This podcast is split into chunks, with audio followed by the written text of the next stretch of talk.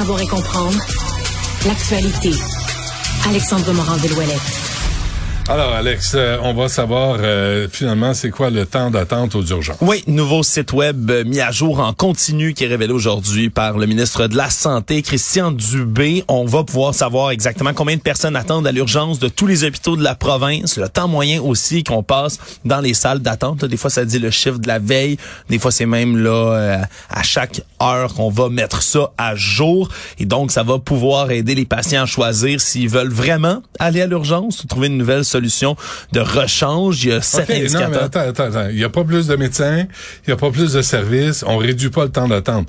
On veut juste vous dire, c'est pas 14 heures t'as attendu, c'est 17h30.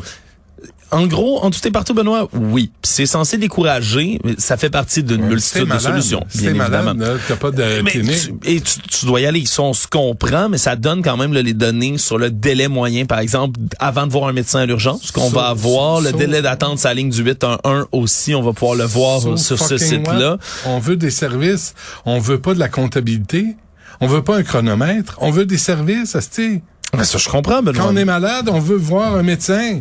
On veut pas avoir une tablette puis un tableau de bord puis dire la pression est à 110.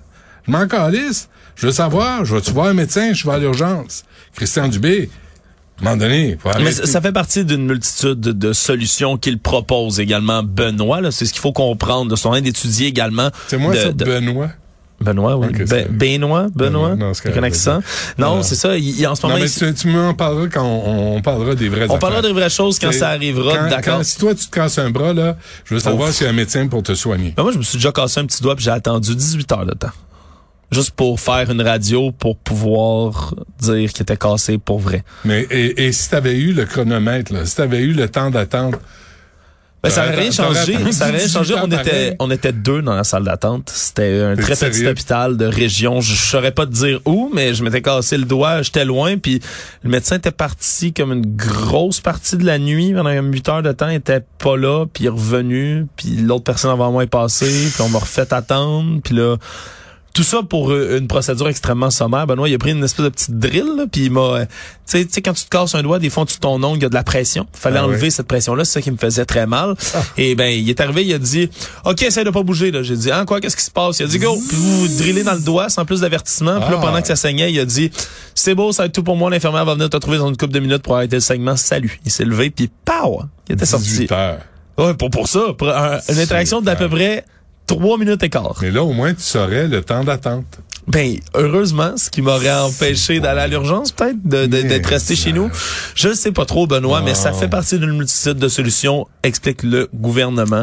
Donc, euh, voilà, parce qu'il y a beaucoup de gens, en fait, qui, se rendent aux urgences parce qu'il y avait déjà un indicateur que tu pouvais voir, mais ça incluait pas ce qu'on dit l'ambulatoire. On avait juste le taux d'occupation des civières. Bon, et euh, cet accident à Saint-Côme, euh, cette petite fille, malheureusement, qui est morte, on a des explications. On a un peu plus d'explications, Benoît, même si toute l'affaire n'est pas encore au grand jour, on comprend que ce serait une pièce de vêtement ou d'équipement qui serait restée accrochée dans le T-bar dans lequel elle montait et qui l'aurait finalement étranglée. C'est comme ça qu'elle aurait trouvé la mort alors qu'elle remontait, elle qui participait à des cours de ski avec un mentor adolescent. Puis elle aurait comme fait une chute au sol, justement, été traînée par le T-bar, retenue par cette pièce d'équipement sur plusieurs mètres. Et finalement, elle est malheureusement décédée. Donc, il y a en ce moment-ci, là, aucun lien à faire avec la, le remontante mécanique en question. La Sûreté du Québec confirme également qu'il semble pas que ce soit un bris ou une négligence quelconque pour l'instant, mais on va attendre l'enquête du coroner pour avoir là, tous les détails. OK. Et euh, on mange pas mieux au Canada qu'aux États-Unis, finalement? Oui, une étude assez intéressante, merci, euh, sur laquelle s'est penché un professeur de l'Université Laval, parce que par le passé, on avait toujours cette espèce de sentiment de supériorité, Benoît, moral, sur nos voisins américains, en disant, nous, ici, on mange bien. Mais finalement, dans cette étude qui est publiée dans la revue scientifique Nutrients aujourd'hui, on se rend compte que on basait toutes nos études anciennes sur les recommandations du guide alimentaire canadien comme d'un indice de qualité. Ça se retrouvait dans le guide alimentaire canadien, c'était bon. Mais en utilisant le même indice qui est utilisé aux États-Unis pour leurs propres mesures, ben on se rend compte que l'écart est en fait vraiment moins grand et donc que la qualité de l'alimentation ici, elle est faible, tout comme aux États-Unis.